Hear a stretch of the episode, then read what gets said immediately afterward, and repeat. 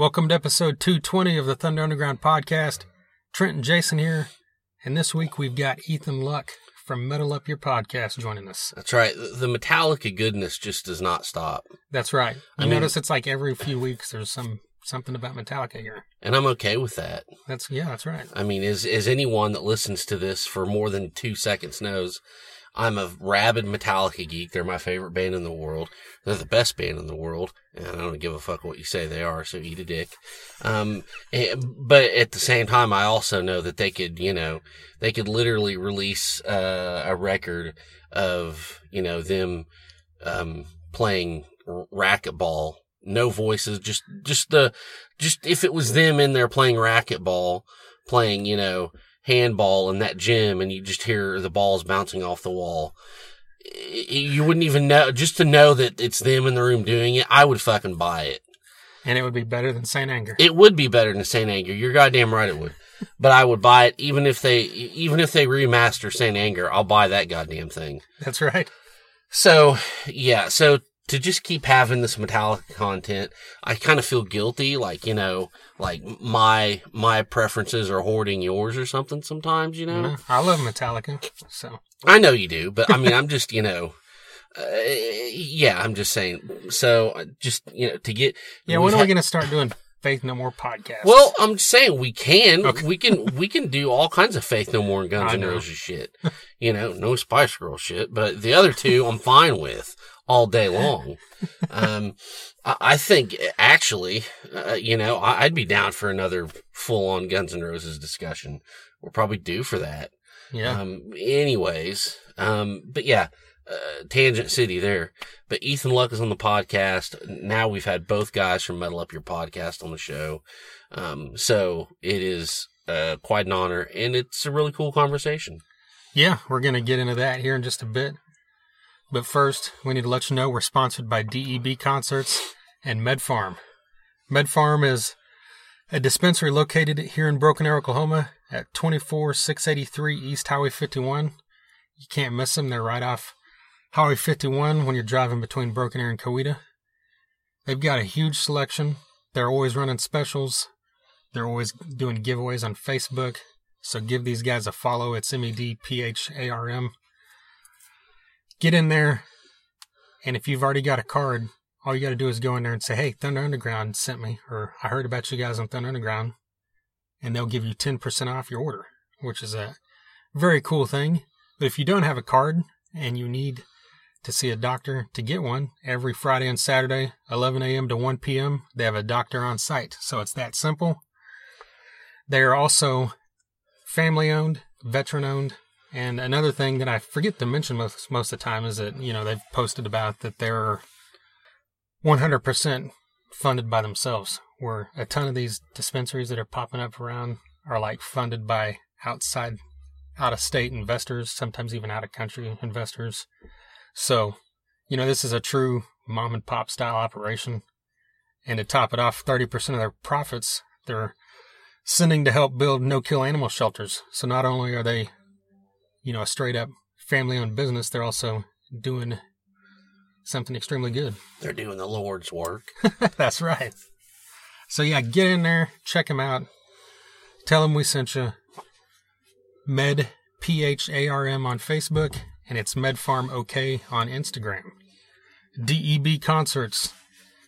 Maybe by now they've announced new shows, but as we've mentioned in the last couple episodes, we're recording these things way in advance. So, all we can tell you about D E B is that they brought in a ton of great shows here recently. Over the past year or two, they brought in Sebastian Bach, Tom Kiefer, Dokken, Saxon, Jack Russell's Great White, Lita Ford, Striper, Bisto Blanco, Slaughter, Steelheart. They recently even brought Snoop Dogg and Nelly to the B O K Center, so they've got some arena shows going on now. Most all their shows are always at the Ideal Ballroom, which is a fantastic venue. So give them a follow on Facebook, the Streets Gone Wild page, to find out any updates on upcoming shows. And we'll be mentioning more next week. And in the meantime, what we can tell you is that they booked all the bands for the D N B Processing Stage at this year's Rocklahoma event. And this is their third year sponsoring that stage. It runs from May twenty-third to twenty-sixth, and the D N B Processing Stage will feature a pre-party on Thursday night, headlined by Slaughter. It'll also feature Strutter, a Kiss tribute band, and Poster Child, and I believe Rocket Science. Yes. And then the other nights will be headlined by Bisto Blanco, um, Lita Ford, and Ace Frehley. And those days will also feature sets from the Midnight Devils, Ratchet Dolls, Down for Five, Dead Metal Society, First Strike, Driver, Charlie Bonnet and the Folk and Gasholes, Grind, The Normandies, and Zen Hipster. Of course. Zen Hipster, we should also mention, will be opening for Head P E at The Shrine. That's right. May seventh. I don't know why we haven't mentioned that before this episode. Well, we've just been slacking. There's a lot of things going on in That's right. Thunder Underground world, Zen Hipster world, um, and, it, you know, trying to keep them all straight. May seventh at The Shrine, uh, we're opening for Head P E. Um, I have tickets. They're only ten bucks if you get them from me. So hit me up, you know, get at me.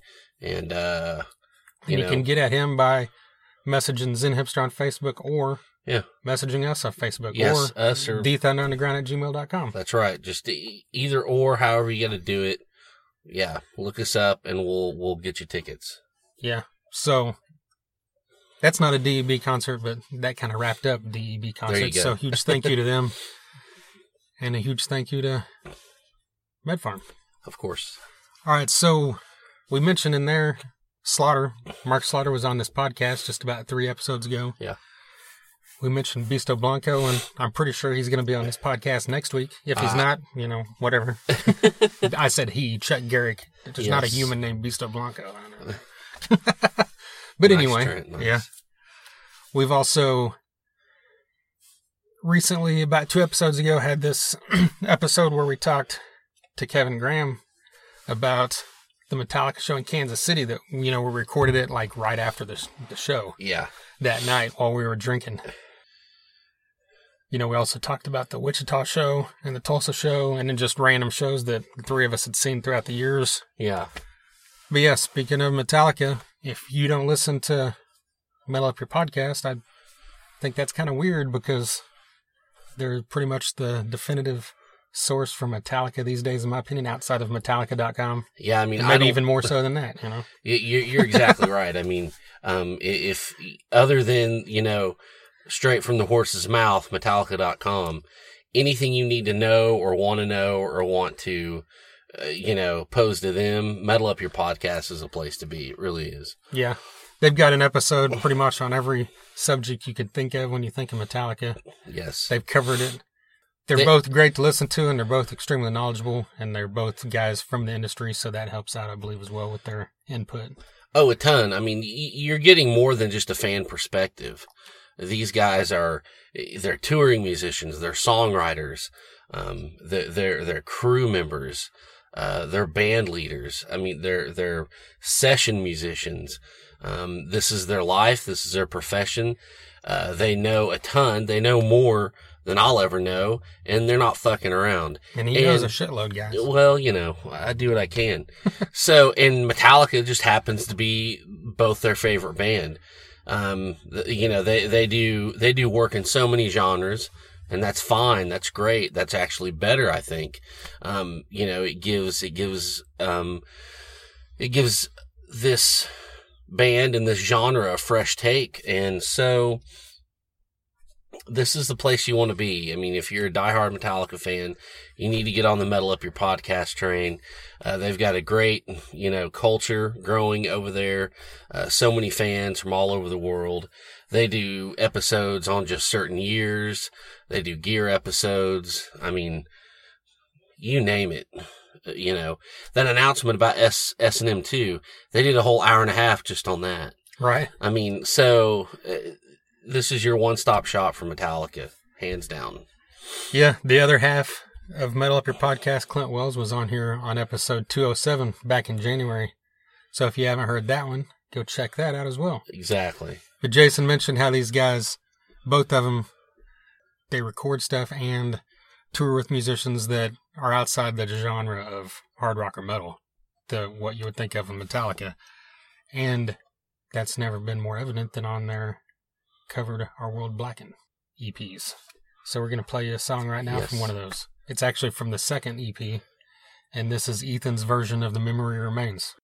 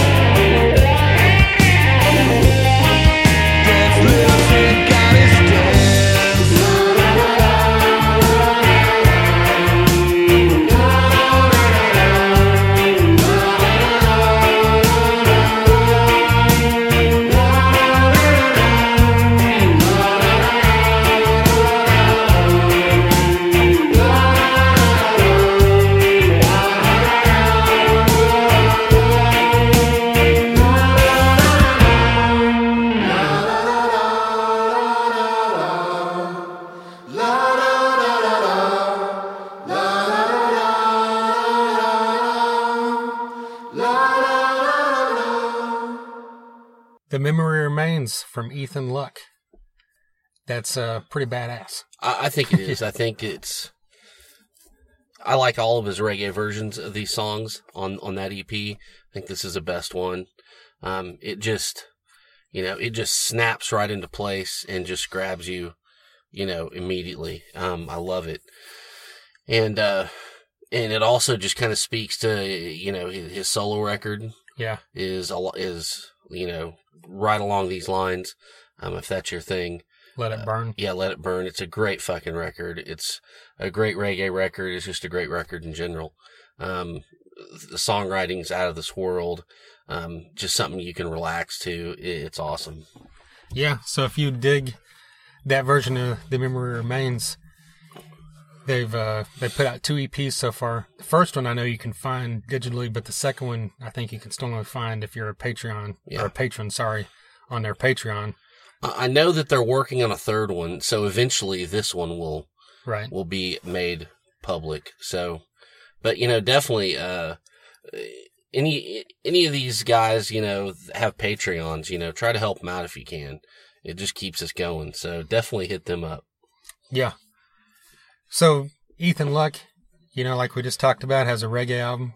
He's also toured with Kings of Leon. Recently, he's touring with Need to Breathe. He was in Demon Hunter. Yes. For a while, he was in Reliant. He's still in Reliant K, right? I when, don't think when so. When they're active? I don't know. I don't think. Okay. Maybe I'm but misunderstood. I, yeah. I don't. He was in Reliant K? Yeah. Um, who am I missing? Um, the Supertones. Yeah, O C right. Supertones. That's right. So, and yeah. I remember them from way back. Yeah. Yeah. So, yeah, it kind of, that's kind of spans the gamut there. And then he's got the reggae solo album. And yeah, so check out Ethan's music and check out Metal Up Your Podcast. Definitely. All right, let's just get into this. Here's Ethan Luck.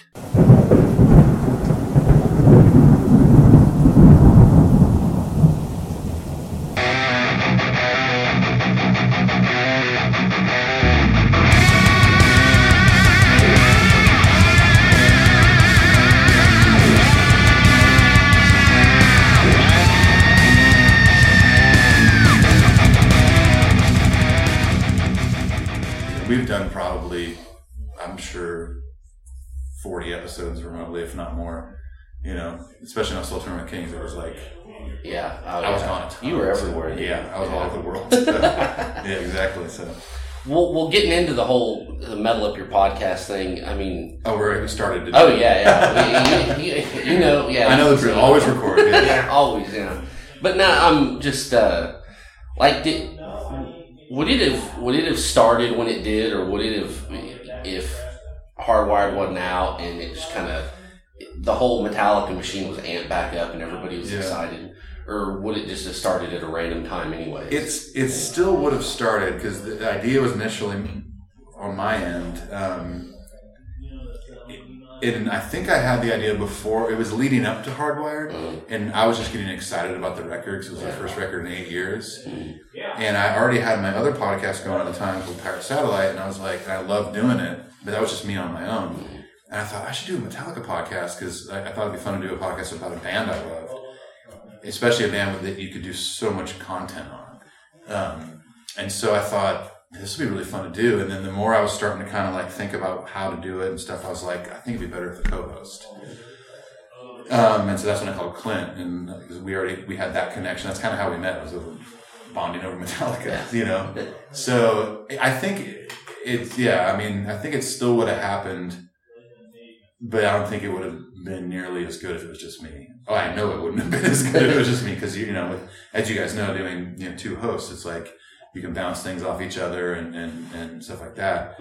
So, yeah, I mean, maybe it would have been interesting if it was just me, but I don't think it would have come close to what it's done with the two of us, yeah. you know, and as far as how many downloads we've gotten and fans and all that kind of stuff, you know. Yeah. I mean, I had a podcast fan come to the show last night in Wichita, you yeah. know, this guy named Joey. So yeah, it's pretty, it's, it's crazy. It's weird. But, and which leads me to my next thing is, you know, it, it's almost like a culture's built up over, over this podcast. Does, does that add more pressure, or did you think it would get uh, this wide open? I, I, we wanted it to get where it is, definitely, but it, I kind of equate it to like being in a band, you know, it's like you start a band, you, you hope that you achieve this level of maybe popularity or to sell some records or get some fans. And we were, we hoped that for the podcast. Like, man, it'd be so cool to like reach, they have this, Metallica has this huge audience. It'd be cool to somehow reach as many of them as possible. And we're not even close to what their fan base is. Yeah. Um, but, uh, but for what we've done, I mean, it's definitely, it still surprises me sometimes, you know, where, especially like on the back end of where we upload our podcast to, this site called Simplecast, you can look at a map of where everyone's listening to your podcast. which is crazy. And like, so sometimes when you zoom out, because you think like, you know, maybe it's just kind of regionally or like just in the U S, and then all of a sudden we see that we have a ton of listeners in London, a ton in Australia. And it's like, even like if it's a couple listener listens, but we have some like in random countries and like Russia. It's, it's so weird. Like, yeah. But you know, it's a Metallica's one of those bands. They, their fan base is like, you know, they're in touch with each other, and they, you know, people who are on the forums will talk about it, or we've posted on the forums over the years. We were we were much more active on the forums when we first started the podcast, just to get the word out. But so yeah, it's it's definitely it's a trip to like, you know, look at it and be like, wow, we have like a lot of people that listen to us every week and yeah, stuff, yeah, you know, definitely. Or even like throwing our pre-party before the Metallica show in in Nashville um, a couple months ago. I mean, we had the bar packed out all night long, you know, mm-hmm. and it was obviously, it didn't hurt that Metallica was playing the next day in Nashville, yeah. but it was still cool that like all these people were coming up to us that never met us in person. It was like being in a band. Like we had our merch set up with our t-shirts and all stuff, and I brought my music to sell, and it ended up feeling like we were doing a meet and greet. It was so weird, like just sitting by our merch booth. We're like, let's go hang back there for a minute. And all of a sudden, there's like a line of people that want to meet us. It's just, it just, yeah. That's the best way to describe it. Is it's like being in a band, and all of a sudden, you've got fans and people that know who you are and stuff. And, and I've dealt with that for years and years, touring for twenty plus years now. But it's it's super weird. It's cool though. I'm stoked. It's it's a cool community for sure. Yeah. Well, it's weird that there was a void for you guys to fill, because to me, I would think there would have been something years ago. Yeah, things right. Like Kiss and all these other bands at that level. Yep, there was tons of these podcasts. Yeah, there's Metallica, like six or seven Kiss podcasts yeah, out there. Yeah, Metallica. There's a few now, but they all seem to come around the same time you guys did. I think it wasn't long after. Yeah, so the I don't know if we ever talked about this on the show or not, but um, I have a close friend named Ryan Downey who was a manager of this metal band I was in years ago, and um, I uh, hit him up. I'd already asked Clint to, to do the podcast with me, and we were like spitballing names and all that stuff for the show, and we finally settled on one. I, I remember I was in Washington D C when I was touring with Kings of Leon. I had a night off, and I was just in my hotel room, like coming up with ideas for the show and topics and all this stuff. And then I, I set up our Instagram and Twitter and Facebook that night. Then I took a screenshot of one of them and sent it to my buddy Ryan. I was like, "Dude, check it out! I'm launching a Metallica podcast January, January first of uh, seventeen." And he replies back with a screenshot of Speak and Destroy. Yeah. He goes, "So am I." I was like, oh my gosh, this is crazy. So there was talk for just a couple days, you know, if we should all do it together. Mm-hmm. Ryan was like, what if we teamed up and made this one thing? Um, and I think it would have been really cool, but I think just because Ryan lives in California, every episode would have to be remote. Yeah. At that point, you know, and then with me and Clint both traveling separately, it's like, man, I could be in London, Ryan could be in California, and Clint could be in Minnesota. Mm-hmm.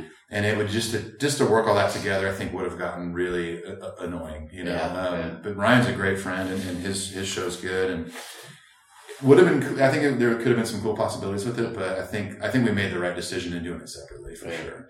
Well, he, he doesn't do near as many, uh, episodes as you guys do. Yeah, I mean, we have, we got, I don't think we've missed, I think we missed one Monday yeah. or it came out like a day or two late. Yeah. But I mean, we haven't really missed a week with, we've never had a week where no content has been put out. Mm.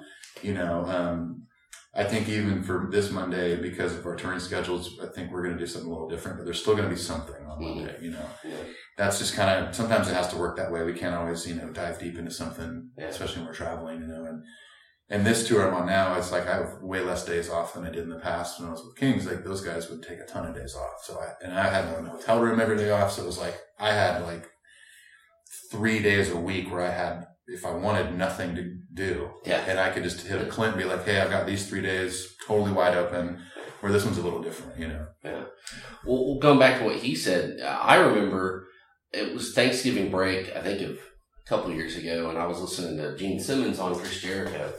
And he, Gene Simmons said Kiss is the band that's got the most amount of podcasts, whatever. Yeah. So that got me thinking, well, I wonder, yeah, there's got to be. And you and Alpha Metallica were the first things that came up. Yeah. And so I just spent the whole break just catching up on all that because I'm a Metallica nut. Sure, yeah. But it's just like, I, I would have figured something would have been started forever ago. Man, even before I asked, I asked Clint to, to if he wanted to do it with me, um, I looked and looked and looked and could not find another Metallica podcast. I was like, there's no way. Yeah. And then at one point I found an article from like three years before, and I want to say it was a similar name to like Metal Up Your Cast or something. Mm-hmm.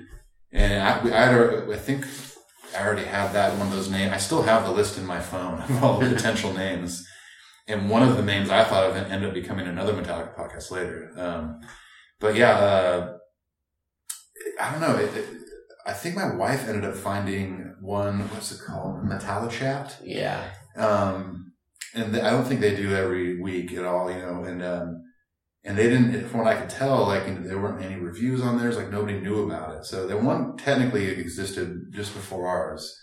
Um, and so we kind of came out of the gate swinging, like we dropped three episodes our first day and haven't missed a week since. And so, and then I think Alpha Metallica was like, Tom did his maybe two or three months later, he launched his, and then Ryan ended up not launching Speak and Destroy, I think, till that summer maybe. But and his is cool. His is a whole different flavor because he's a journalist. Like he, you know, he's done that kind of entertainment reporting, all that stuff for years. You'll see him on E! News sometimes. He'll be on um, uh, what's the website? It's like a lot of like horror stuff. He'll go to Comic Con, do all those things and stuff, and interview actors and do panels and stuff like that. So I think he's been able to integrate all his skills in in journalism into this podcast. So his whole thing is, every episode's a guest, you know, so like that. And we'll have guests from time to time. Sometimes it'll be two or three episodes in a row, then we'll have a guest for months, you know.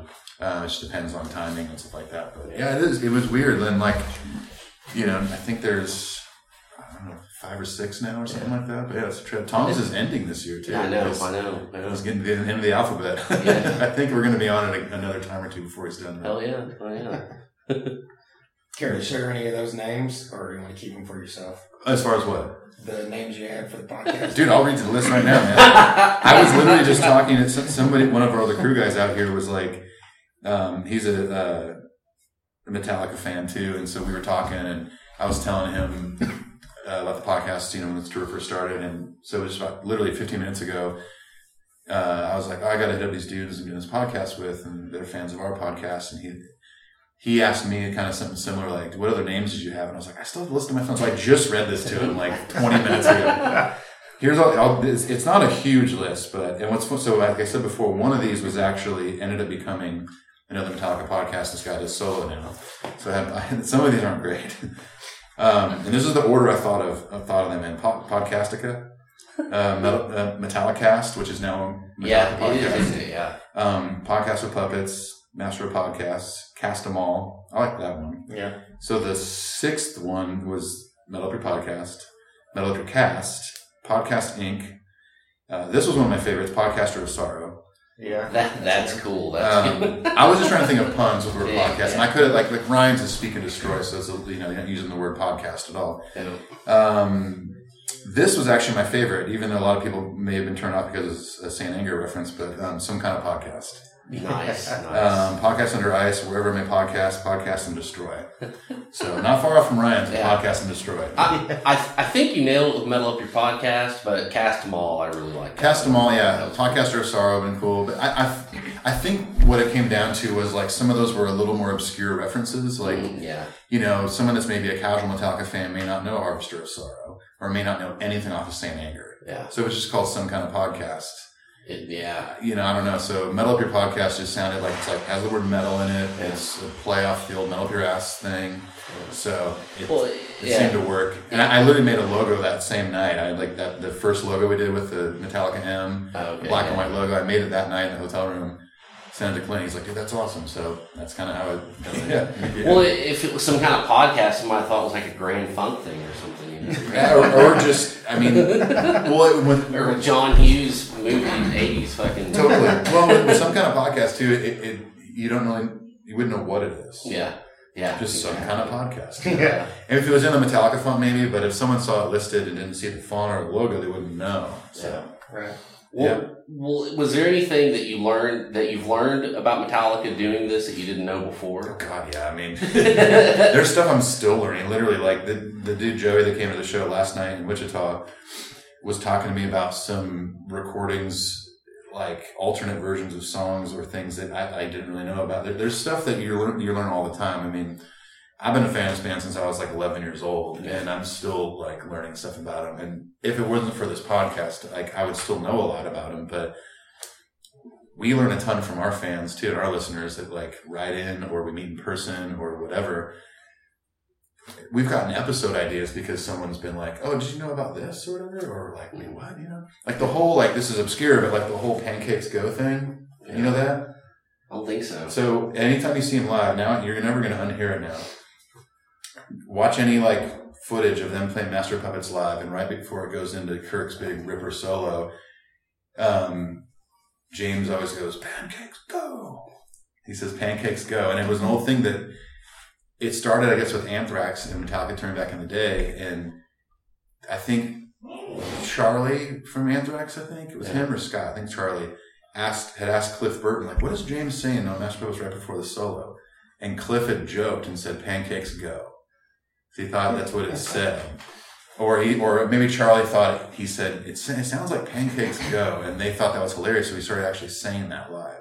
And sure enough, like the, the shows I saw in January, like he said Pancakes Go. So like little things like that, I've learned yeah. a bunch, which is crazy. You know, like it's just all these little tiny things. Or I mean, I've watched so much more like behind the scenes stuff than I ever thought I'd ever watch. And and stuff that I didn't know was even out there. Like, I mean, they're, they're such a well-documented band ever, really ever since the Black Album. But, I mean, there's stuff before that, obviously, with Cliff and Mall and a lot of footage from the Aussie tour and stuff like that. But, yeah, I mean, diving deep into, even when we, we've done episodes, like the, the the Year in the Life series we've been doing, even that one, you know, if I'm researching a year, it's like, okay, on their website, you can look at the timeline, not, not much happened, but then I'll start searching on Google, like, Metallica, you know, ninety-three or whatever, and all of a sudden you'll find, oh, they did this little contest on M T V for a fan to fly to San Francisco and jam with the band and stuff, and it's like, that wasn't on their website, but I found it, and yeah. so you learn all, you find all these little things that they actually did do when they were off from tour, and so yeah, it's it's constant. I'm sure there's even more that I'll learn as the show keeps going. Yeah. How long does it take to put together one of those year episodes? Uh, that one takes a little longer because it's a, a lot more research. You know, right. Certain years it's easy just to go to their website and like, okay, they were super busy. Here's this tour that they released this record, this whatever E P. You know, but it's, you know, we like to be more thorough and find out other stuff that's not on the website because, you know, okay, it shows that they toured from this date to this date, but like, were there any notable things that happened in there? Like, special performances. Like there was one of the years where um, I think we were on the Sh- Sh- the Sheds tour, mm. and they were the last show of the tour. Like Rob Halford came out with them and sang a Judas Priest song. Oh, cool. That wasn't on their website timeline thing, but you can kind of dig deep and find that kind of stuff. So it takes it takes a bit. I mean, the last one that I researched, I think, was ninety-three, ninety-four, maybe. Sometimes we combine the years because sometimes like literally nothing happened. Like yeah. they took the year off or whatever, or like one thing happened. Um, So that one, I remember sitting in a hotel room, and I was probably researching for about two hours. Wow. Um, just to make sure it's, and, and you know, you're kind of, with doing an episode for a podcast, you're also trying to consider length, too. We don't want it to be like a short, you know, most of ours are like two hours long. So we don't want it to be super short, you know. If it's like an hour and a half, it's fine, you know, but um, we've had some go three and a half hours, you know, yeah. depending on what it is. If it's usually that's with a guest, like if Paul Moak's on the show or something, it'll be a lot longer. Yeah. But um, yeah, that one, I mean, you know, I'll research for two hours, and then me and Clint will record for, you know, hour and forty-five to two hours, and then edit for another hour or so, yeah. depending on how many. And we do it sometimes, especially if we're in, in person together at my studio, or Clint's studio, we'll do a lot more inserts, little song examples, things like that. Um, and that takes a little more time too, just to edit the episode. You know, there's times where I'll zoom out on my Logic session and there's just like twenty-five tracks and there's all these little clips of things we've put in, but it makes the show better. You know, it, like people like that kind of stuff, you know, and sometimes we don't put a lot of those in there, but yeah, for those year episodes though, it, it does, it takes a little while. It's, sometimes it's good to spread out over a couple of days too. Like, all right, I'll research today, we'll record tomorrow, and then we'll edit that night or the next day, depending on time. If, mm-hmm. like Saturday today as we're recording this, so if we were doing that today, I'd have to edit it tomorrow. Or we've done it where it's like we'll start recording at nine p.m. Sunday night, and we our goal is to always get it out by midnight Sunday night, Monday morning. But sometimes, you know, we go a little late and all of a sudden it's out, you know, a couple hours late, so, which doesn't really affect anybody unless they're like, you know, in Europe or something that yeah. listen to our podcast in the morning. But, yeah. So. Yeah. Well, um, you know, You've talked to a lot of these, uh, you know, on, on the, the Metal Tales segment that you do. You've talked to a lot more of these guys. But those diehard black ticket yeah. people that, I mean, they go to every show. It's crazy, man. How, how do they... How do they fucking do afford that? It? What's, where's the money? Do you have a fucking job? I, you know, it's insane. It is crazy, man. There's a lot of people like our, you know, Sarah Stovek, we've talked about it on the show. She's mm-hmm. been a guest a couple times for Metal Tales. She's a sweetheart. Her and her husband Pete, amazing people.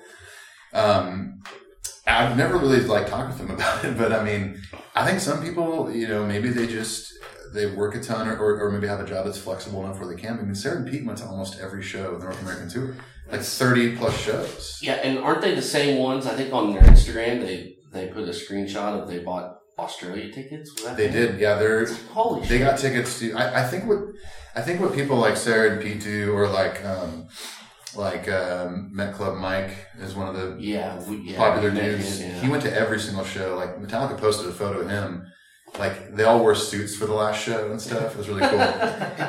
But like I think what a lot of times what a lot of these people do is that. When something gets announced, they just buy tickets right away and then plan it out later. You yeah. know, it's like for me, like when I saw S and M get announced, I was like, okay, how do I do this? You know, it turns out I can't even go because I'm going to be on vacation with my wife uh, for like two weeks. Um, mm-hmm. And so I'm like, well, I just can't go to it, you know. Yeah. But, you know, I think like, you know, people like Sarah and Pete or uh, any of these diehards that we've gotten to know over the years, um, they, that gets announced, tickets go on sale, they buy tickets. And then I'll figure it out. I got this many months to figure it out. Yeah. So if they've got a normal job where they have to be there kind of nine to five, it's like, all right, well, I've got seven days of vacation left this year. I'm going to take it over that weekend, save up, whatever, and plan it out. Yeah. That seems to make a little more sense. Uh, Australia is a lot tough. I mean, that's a lot of money to fall yeah. down there, man. It's, I've been to Australia numerous times, and it's, it's, I guess now minimum. Round trip to Australia, even just from L A, is probably going to be like twelve hundred bucks at least, you know. But plus, you know, it's you and your wife or husband. It's like that's double the price of everything, you know. Yeah. But you know, people love this band. I mean, I, I, I can't fault it, man. I mean, if if I had a more flexibility, like I would probably go to way more shows, you know. Um, it is interesting though. It might be fun to start talking to people about that aspect yeah. Of, yeah. of their fandom, you know. He got to work in a few of them doing the. I can't even remember what it's called now. The through C I D for the. No, oh, you're doing um, C I D stuff with them? Yeah. The, oh, cool. The fan The museum. God. Yeah, it's like the experiences. yeah, Whiplash. yeah, yeah, yeah, yeah. So you were, yeah, so you would get hired on as, as like basically like local crew to like yeah go in there and help. That's awesome. Yeah, yeah. Dude, I mean that's a good you know that's a great way to see a show if you're a fan of a band and you want to you know see whatever band you love. Get on the local crew because then you yeah. show up, you push a bunch of cases, you get stuff set up, and then usually during the show you can kind of you can't get up there on the rail, but like you can kind of stand back and watch the show, and when the show's done, you got to work again. But well, the good thing with the V I P packages is you're done once the show starts, so you can right. watch the show, you know. Yeah, totally. You're not on, cause you're just working V I P and not crew, so yeah. So did you? Okay, so you didn't have to like tear down that stuff with them, or yeah, I mean we tore it down, but we were done. Probably didn't take that long. One time, I think it was like five or ten minutes into the show. Another time was before the show. Yeah, I mean, I figured all that stuff they travel with is probably like in their own custom cases where yeah. they just open it up and it's all on display or whatever. Yeah, yeah several of the cases had displays already set up in them. And right. Some of the other stuff, like the interactive guitars. Yeah. All that stuff, you know. They, totally, man. They've got one of their traveling crew yeah. doing that because they don't want to trust someone that's just coming in. Yeah, I mean, yeah, it really is a good way to, to see a show if you, and get paid, you know. It's yeah. like... You get to, especially with something like that, where you're done pretty quick at the end of the night, where you can just go watch the show and then yeah. take off. Yeah, you know, it's like you make a little money, you get to work a little bit, watch your favorite band, and then yeah. Well, well, in Kansas City, we were in line tea on the floor, and we were right by Metal Mike. Yeah, and he was going. Everybody was talking to him, and some guy just straight up asked him, "Dude, how do you do this?"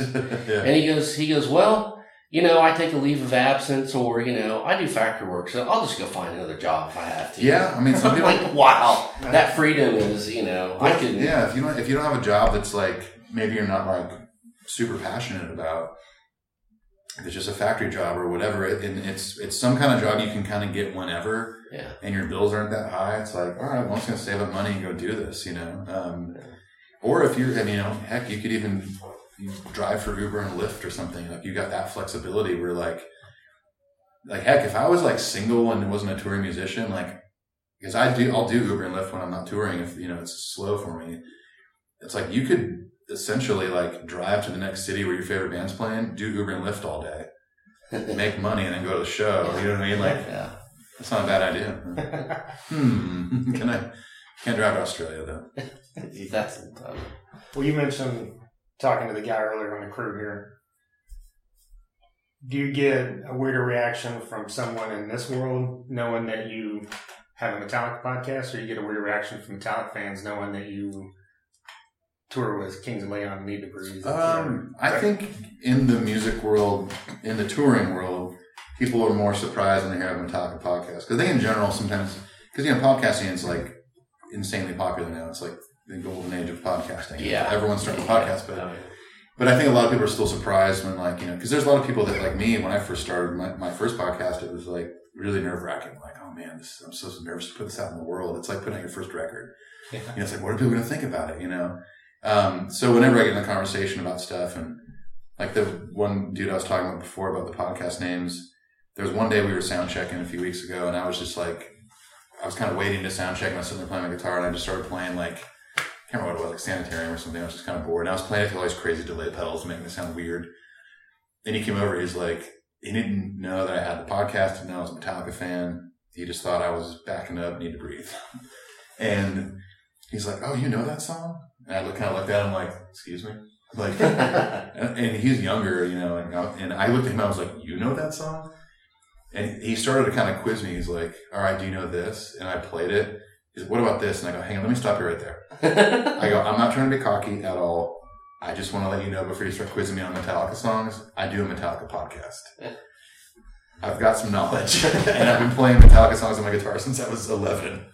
Um, so he was kind of like, oh, well, you do, you do a podcast about that. So I think people are more surprised too because it's a very specific topic. Mm-hmm. It's not like I do a sports podcast or I do a general music podcast. It's yeah. like, well, I do a podcast about one band.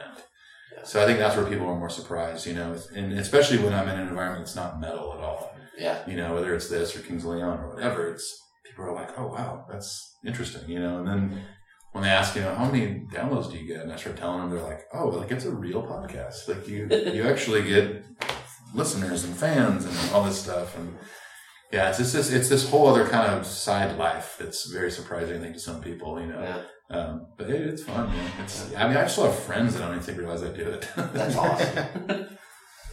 So, uh, switching gears a little bit, talk about the reggae covers on, you know, the yeah. cover.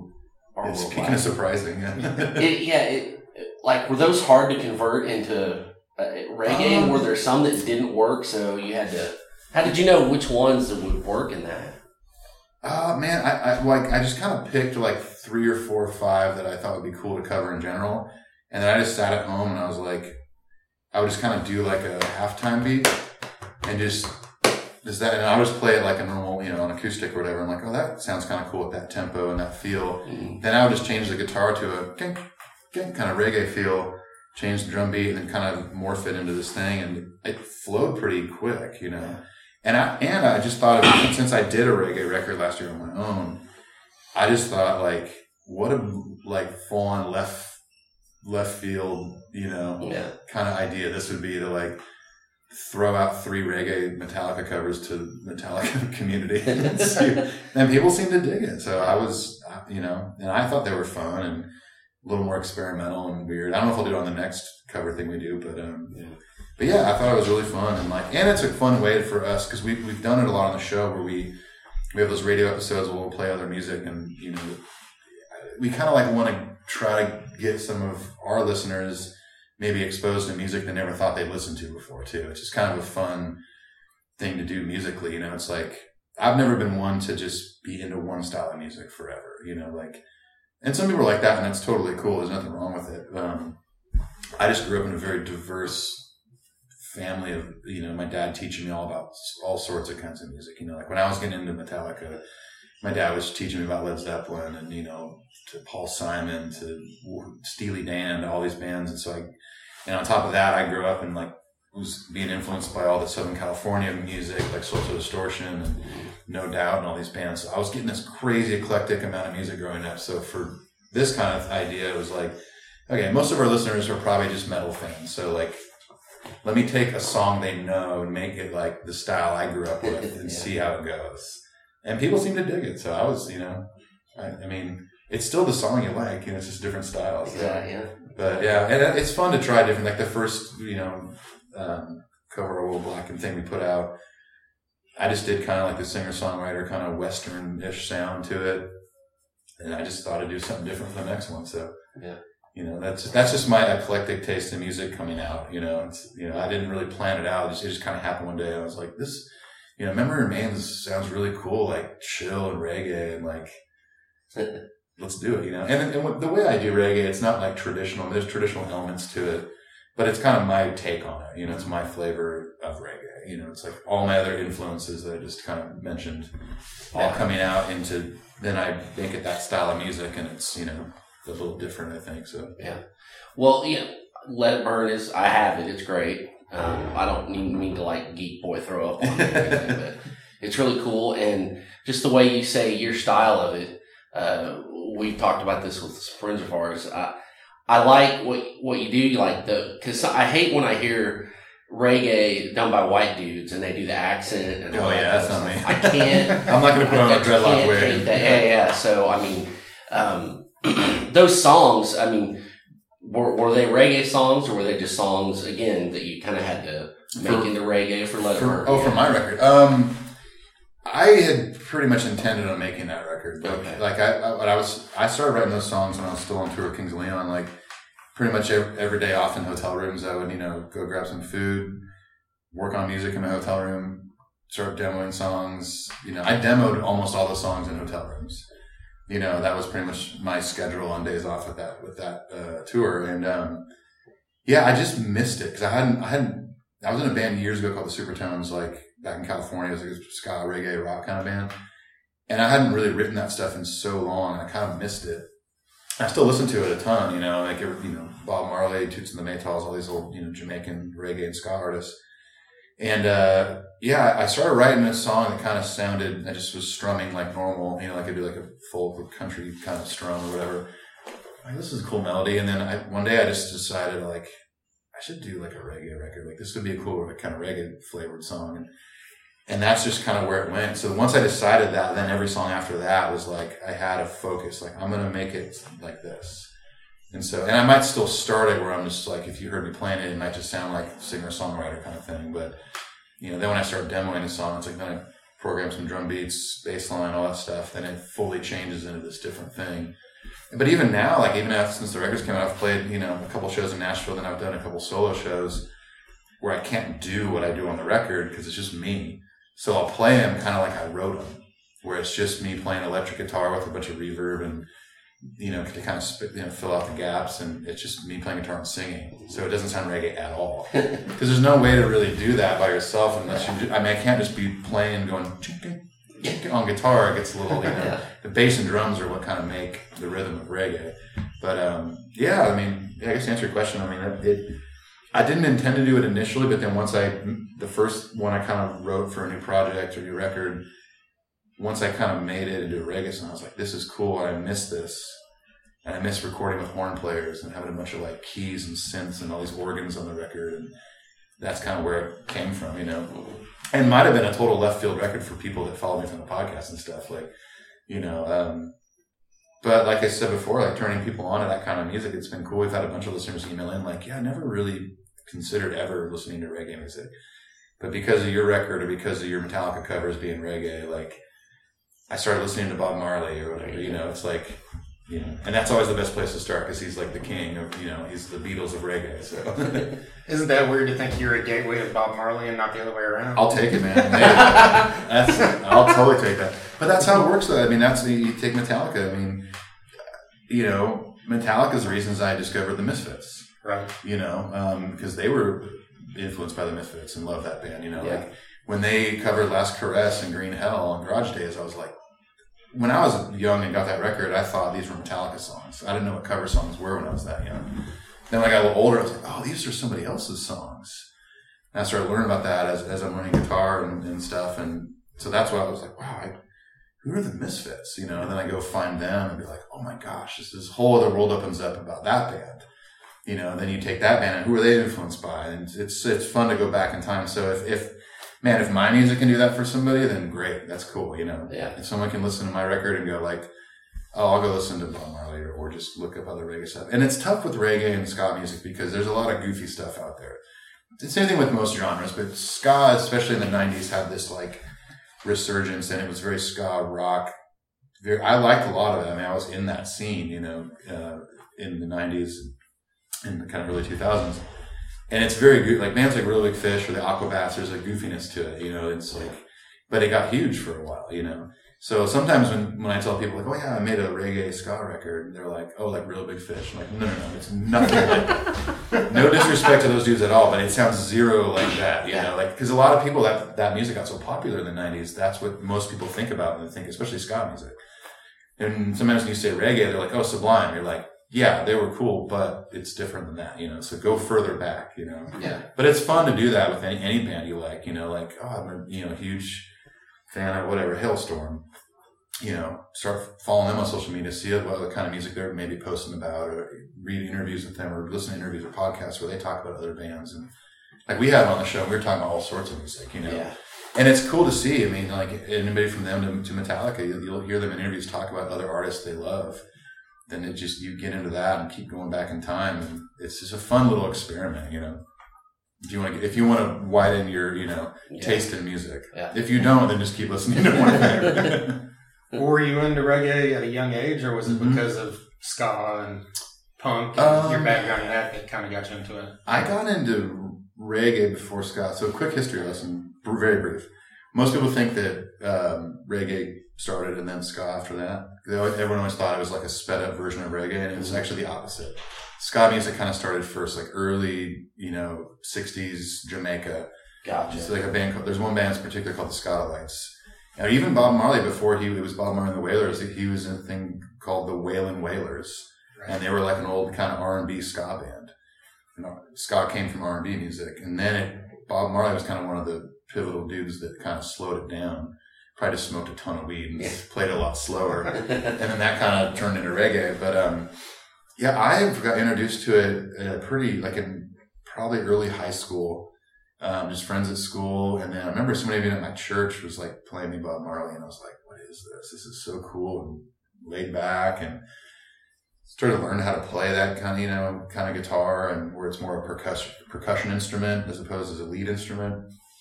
And, uh, but then, you know, mid high school, also, that's when like the ska explosion happened in the nineties. So it was like you couldn't ignore it. Yeah. It was everywhere. Yeah. And No Doubt was a huge one because they were like a local band where I grew up. You know, I grew up in, you know, in Long Beach originally, but you know, mainly in Orange County.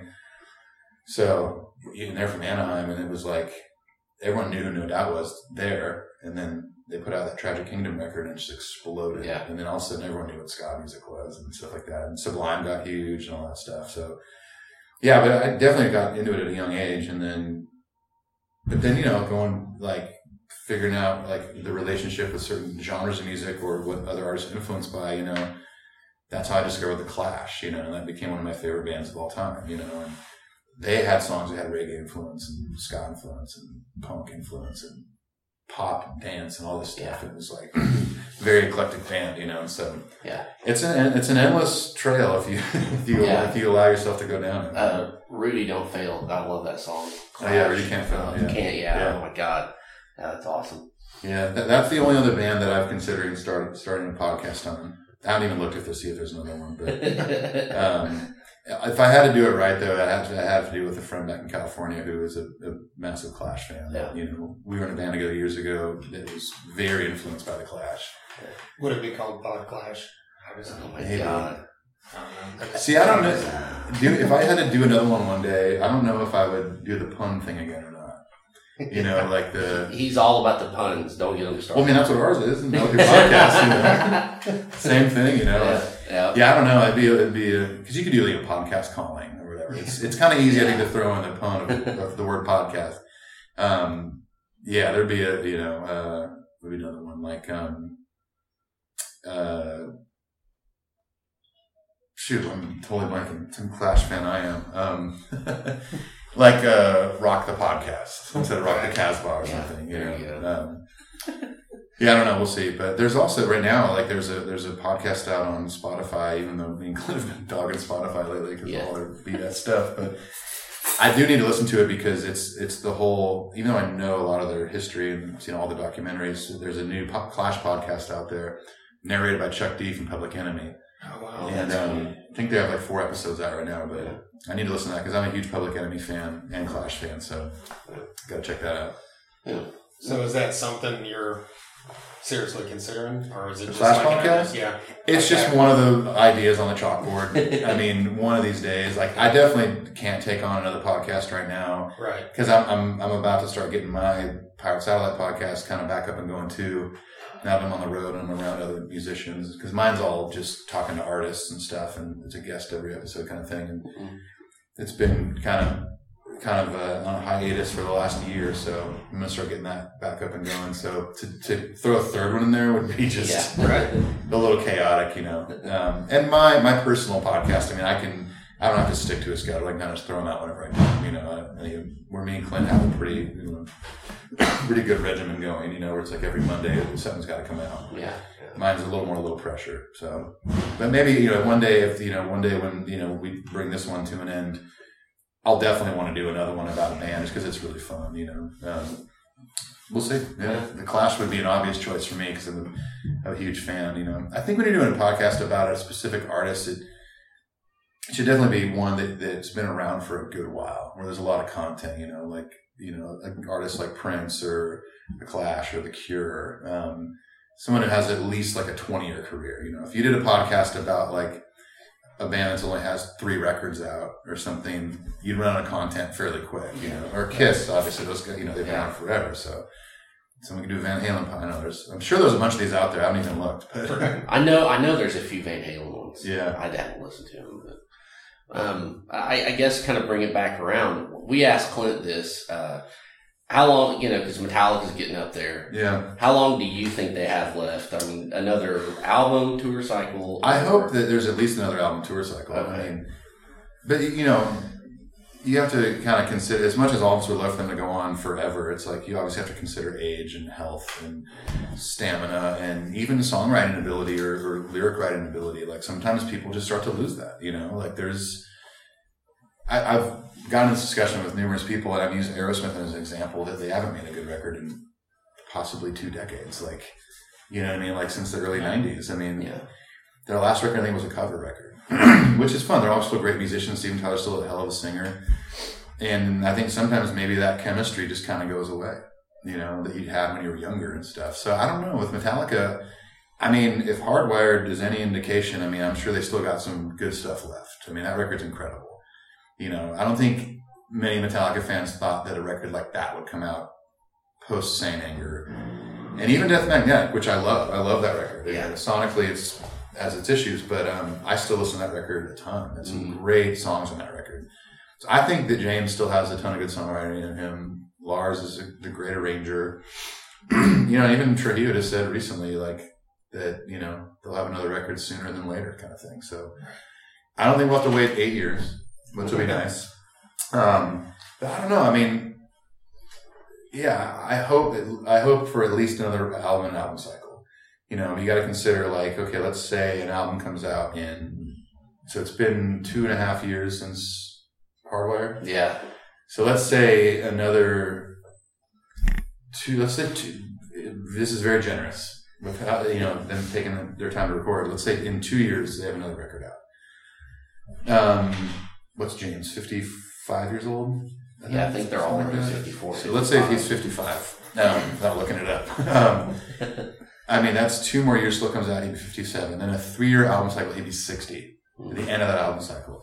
Now, that, now again, now that people can't tour at age sixty, I mean, look at the Rolling Stones. Yeah. But the Rolling Stones aren't playing Metallica's kind of music. Yeah, yeah, true. You know, there's not a lot, like, metal bands that have that high-energy show. It's like, I don't know, I, I guess it's just a, a personal choice for them on when to just be realistic and be like, hey, like, I physically can't really keep up with this. Or do you start touring and maybe not playing as many of the thrashers? You know, stuff that yeah. that's more more requires more endurance. I don't know. I mean, this is this is me just spitballing here, but I think I, I mean, in my dream world, they will never end. You know, yeah. but um, I also don't want I don't want my favorite band to get to the point where it's kind of sad. You know, it's kind of like when your dog gets really old. It's like, man, he's in a lot of pain. He's not, he's not performing like he used to. Maybe it's time to hang it up, you know. Well, um, when you look at someone like Iron Maiden, I mean, they're energetic. That's that's the and thing, too. They're older. They're a good example. Is a good example. They're, oh, yeah, I mean, they're, they're not at that high of a level, but they're... Yeah. Yeah. Doug Pinnick is seventy, and he's energetic on stage. I mean, I don't know. Yeah, I mean, it, it, it all, you know, time will tell, man. I mean, I, I would love it to go on for... Yeah. Till, you know, they're seventy. You know, um, yeah, I've seen Maiden a few times, and, like... You know, I think as long as everyone takes care of themselves and remains healthy, and you know, um, I think we've got a lot of good years to come with Metallica. Which, you know, like I said, at least there's, there's one more record that'd be awesome. But if for some reason, worst case scenario, they're like, you know, just kidding, I think we're done. Yeah. I'd be bummed, but I also would be so glad that Hardwired was the last record I got. Yeah, you know, that's a that's a good point. I so we'll that. see. You know, yeah. I just know that like when there's certain bands where like. Not that I want like U two to, to hang it up because they're still a great live band. In my opinion, and I'm sure a ton of people would would disagree with me, but I don't think they really made a good record in the last few. Um, maybe not enough to hang it up because they can still tour and they still have great players and Bono's still a great singer. But at a certain point, it's like, okay, maybe you just focus on touring and giving people the songs they want. But then there's that balance of like, do we want to be this like legacy act where we're just playing old songs? And I don't know. To me, Metallica's still very relevant, you know. Um, so we'll see, you know. I'd like, I'd like another Metallica record or two. Yeah, for sure. If they stick with Greg Fiddleman too, I mean, then you know they'll sound great. Yeah, it's Hardwired. It sounds awesome. Yeah, yeah, no doubt, no doubt. I still listen to it constantly. I mean, I've, I've probably listened to that record more than any other record in the last two and a half years. Yeah, you know, it, yeah, it's a good one. Yeah. There's a few other records I've gotten to maybe in the last six months that I've, I can't stop listening to, but. That one's been very consistent on rotation. Mm-hmm. Still is. Just had the vinyl on the other day before I left for tour. So. So Metallica live, what are a few songs that you've never seen them play that you would wish well, you would get at your show? Speaking of Hardwired, Spit Out the Bone, I still haven't seen. I saw four shows on the Worldwide tour and they didn't play Spit Out the Bone. I got either, it was always the encore one slot. Mm-hmm. Yeah. I either got Blackender or Battery, which is safe. Not complaining. Yeah. Yeah. But Spit Out the Bone was such a big deal for them to debut that I really wanted to see that. Um, we got that in Kansas City. Yeah. Awesome. Yeah, that was, that was great. I've never seen um, I've never seen Fight Fire with Fire. Um, Dyer's Eve, obviously, would be amazing. I would love to see some Black Album deep cuts. Yeah. My Friend of Misery is one of my top all-time Metallica songs. And I've only gotten to get on YouTube and see them play. You know, I've never seen that actually live. Yeah. Um, just the last three. Just play the last three songs off that album. Yeah, dude. I mean, kind of struggle with them. I mean, yeah. There's so many good ones. I wish they would they would have done that Black Album tour over here, like a oh, full on, where they played it backwards. Yeah. Because there's a lot of people that like will. Uh, I have a friend that's like, listen. He told me this years ago. He's like, listen to the Black Album backwards and imagine that being the record. You know, and it was kind of cool. Yeah. It it definitely like was like a banger at the beginning, and then it was like slowed down. But it was that. Or I think you told me one time to switch Enter Sandman and Struggle Within, and you thought that was yeah. a good one. But uh, yeah, I mean, God, there's there's a ton of songs that I've never seen. I mean, like I've only seen them five times total. You know, mm-hmm. um, and there's people that we've talked to that've seen them over a hundred times. You know. Yeah. Yeah. And there's there's always songs that they you know. I was even the dude I was talking to at the show last night in Wichita, um, Joey. We were to, something came up about the Death Magnetic tour, and that was the first time I saw them after all these years, and I always missed them because I was on tour.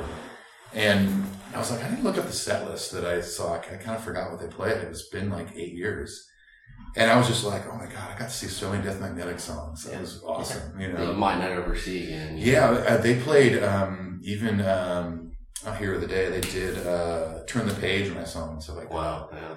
Yeah. Um, So if, like there was a, there was a good number of songs in the setlist I saw on the Death Magnetic tour that they didn't even play on this whole tour. Yeah. So yeah, I would love to see you know some some more deep cuts definitely yeah. for sure. Um, we'll see. What, I hope they change the setlist up a bit on this European thing they're about to do. And they'll do all the staples they have to, you know, yeah. Sabatru and Puppets and Sandman, all that stuff. They have to do it, but yeah. it'd be cool. They they hinted at a few deep cuts. They did No Leaf Clover at the beginning of this last tour. Um, they they did Unforgiven three. Yeah, Unforgiven three is one of my favorite songs. Yeah, man. But uh, yeah, we'll see, man. Yeah, I, I, I got Dyer's Eve probably about ten years ago. I was way, way, way up there yeah. in Dallas, and you could see him hit the cymbal before you heard the cymbal. Yeah. But I got Dyer's Eve. Hey, that's awesome. Couldn't believe it. No, yeah, I would love to see that. Yeah. That performance of them in, uh, what's the, is it Nice, Italy? Or how do you pronounce it? Nice? Oh, yeah. The, um, is that the one, is it Italy, where they're in that cool, like, or is it Greece or something? Oh, France. Nimes or something Nimes, like that. that's it. Yeah, yeah, yeah. We yeah. did it, we did it, gosh, you know, we did, I think we did an episode on it. Um, that one is where they played Dyer's Eve, I think, for the first time in forever. Yeah. Um, and it was so good. That's a cool D V D, too. Mm-hmm. Yeah. That's awesome. Totally, man. Yeah. Yeah. Yeah, we went and saw him on the Saint Anger tour, and, like, I wasn't planning on going, but he talked me into it, and uh, they played Bleeding Me.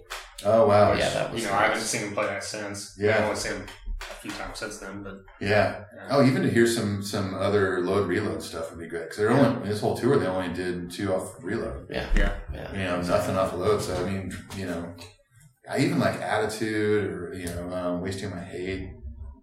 It was cool to see some of those songs. I know. But I yeah, know. We'll see what the set list happens in, in you know, in uh, Europe with the stadium thing. Um, hopefully some cool deep cuts, and I'm just excited about this S and M stuff, man. Yeah, I know. Now that there's two shows, I, I hope they, you know, they pull well, up some good you stuff. You know, Leaf Clover will show back up there. It has to. Yeah, yeah. Like, what are they going to play? Oh my god! You, and you know they'll they'll do some Hardwired stuff. Absolutely, yeah. Those yeah. some Hardwired. I, I think they'll do Unforgiven three. That one just begged. It has. I mean. The whole intro to it on the record is piano and strings. Yeah. So they, they got to do that. Well, you guys' point about they were, maybe that's why they played those songs. That was Clint's. Yeah, Clint. Yeah, his yeah, observation yeah. I thought was really good. Yeah. Is that. I didn't even think about that. Yeah. Dude, I didn't either until you said it. I was like, you're a genius. Am I yeah. stupid to think that they should play those three songs in a row? Some someday or so. Which one? Unforgiven, the three Unforgivens. Oh yeah, well, our last uh, two episodes ago, we talked. We did a whole thing on when they announced S and M two, and we we redid our dream S and M set list. And I had it on my first one and this episode where it was um, the the Unforgiven trilogy is played. Yeah. And I think the last one we did a couple weeks ago was they ended the the main set with uh, Unforgiven one. And everyone thought, okay, cool, they did Unforgiven. Like, they're not going to do anything. You know? Yeah. They're not going to come back with Unforgiven two. And then intermission happens, they come back and they do two. And people are like, oh my gosh. And then they do three, and minds are blown. it, it would be, it, I think it would be, I think their fans would freak out if they did all three. Yeah. I think it'd be cool, but who knows? I think, I think we'll get, I think we'll get the one, at least one and three. Because, I mean, they've been playing three, it begs for it. And then that announcement, they talked about doing stuff. New ones that came out after S and M. So, but they did say they didn't. Speci- here's my theory: is that they didn't specifically say we're going to do Michael Kamen's arrangements that were on S and M one. They said we're going to be doing Michael Kamen arrangements. Now they they did go through other songs that didn't make it on S and M that he that he wrote arrangements for. Oh wow, interesting. So we'll see. You know, so that, I mean, because like you know, Sanitarium wasn't on there. Like that would have been awesome. Yeah. Yeah, um, definitely. But uh, yeah. Well, what do you, I'm, I know you guys talked about this on the show, but what do you think songs from Hardwired would work well in that setting? Oh, I mean, Halo and Fire for sure. Right. I think that's a no-brainer. If they don't do that, I'm shocked. Um, Halo and Fire. Um, I think they'll do Atlas Rise, Halo and Fire, Moth into Flame. Um, I can see them maybe doing um, Dream No More would be awesome. Yeah. Yeah, because that's kind of their like heavy Sabbath true kind of, yeah. you know. Um, yeah, we'll see. I mean, I, my main one, my main one is Dream or uh, Halo and Fire. I mean, that's that's almost my favorite song. Yeah, I can see that for sure. And that that one would just be so beautiful. Those quiet verses. Yeah, and, um, it's like epic kind of a thing. Mm-hmm. Yeah, totally. Man. Yeah. We'll see. Yeah. All right, man. Well, we appreciate you. Heck yeah. yeah I'm, I'm, I'm glad it worked out. I'm not going to do it over the phone or anything. So yeah. yeah. Cool. There you go. Ethan Luck of Metal Up Your Podcast. A huge thank you to him for taking the time out there. Like, you know, we talked to him for over an hour, and that was a show day, you know. So yeah, that's, definitely. That's then, always really cool. And then even after, you know, when we were outside, we were talking to him forever. Uh, super great guy, super gracious, and it's just cool to, to see somebody's path to so many different avenues and genres in, in the rock world. Um, just a great conversation. So glad we could have him on. Yeah, I think what you mentioned there, and I, back on our Clint episode, is that, you know, you think these guys coming from a world outside of heavy metal, you know, even though Ethan's been in a metal band, but it's like it gives them a a different perspective that might end up being better than if just two metal fans are talking about Metallica all the time. You know, I I, th- I think so. I mean, you know, the, one of the things, you know, when you, when you start listening to these podcasts, you you want to you want things to make you go, wow, I never thought about it that way. And you know, there's a few different, you know, Jamie Josta, Dean Del Rey, and you know, Metal Up Your Podcast. They they all make me go, wow, no shit. Yeah. You know, Alf Metallica too. Yeah, and that's another one to mention. Yeah. If, if you like Metallica podcast, Tom Queed does a great job. He's been going through the alphabet, basically. All Metallica songs in order alphabetically. Both uh, Clint and Ethan have been on there more than once. Both Jason and I have been on there. Yes. And I know Jason will be on there Thinking, again coming up. And I'm going to be on there again. And Ethan said they'll be on there again as well. Before. Oh, yeah. Know. And and he, he ramped it up. He's doing two episodes a week now, so he can hurry up and get it done. Yeah, I think he's tired of it. Huh? Yeah, I don't fucking blame him, man. The work that guy's put in, can you imagine? But you know, as soon as that ends, he's probably going to start one for someone else. Oh, yeah. He's already, he's going to do like a, he's do, he's talked, he's talked about it. Um, he's going to do one where he goes over, I think, a catalog, a band, an episode or something. I don't know.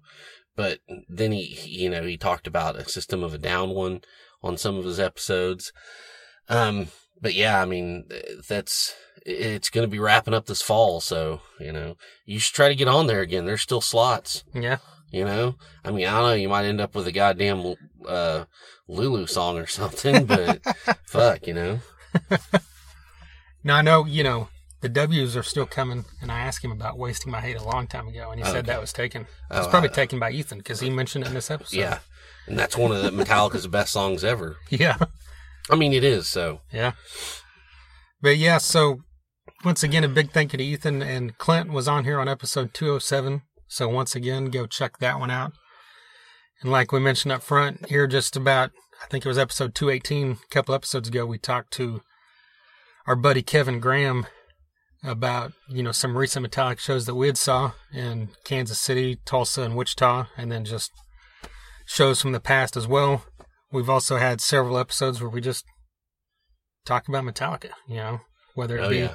the shows we saw or whatnot, all that kind of stuff. But we've got two hundred nineteen more episodes you can go check out, and there's been Dave Elfson from Megadeth's been on here, Chris Broderick from Megadeth and Act of Defiance.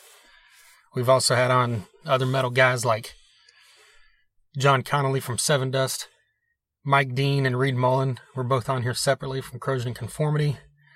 We've had on Gene Simmons from Kiss, Bruce Kulick, formerly of Kiss. We've had on Tommy Victor from Prong, Kirk Winstein from Down and Crowbar, Jimmy Bauer from Down and Superjoint and I Hate God. And we've had on... Um, why am I drawing a blank? We always draw blanks. Yeah, it's like I know all the that Sons of Texas, weird. Fuck me. Candlebox, Warrant. We've had a lot of glam bands. If you if you yes. like those, we make no apologies for the fact that we love that era and still do. We've had on guys yes, from definitely. Slaughter, Kix, Junkyard, L A Guns, Taiketto, Warrant, Trickster, Firehouse, Europe, Tesla, Dokken. I'm sure there's a couple more I'm forgetting. We've also had on Shooter Jennings. We've had on Wino from The Obsessed. We've had on guys from Death Angel. Sid Falk, formerly of Overkill, was on here for a two-part episode.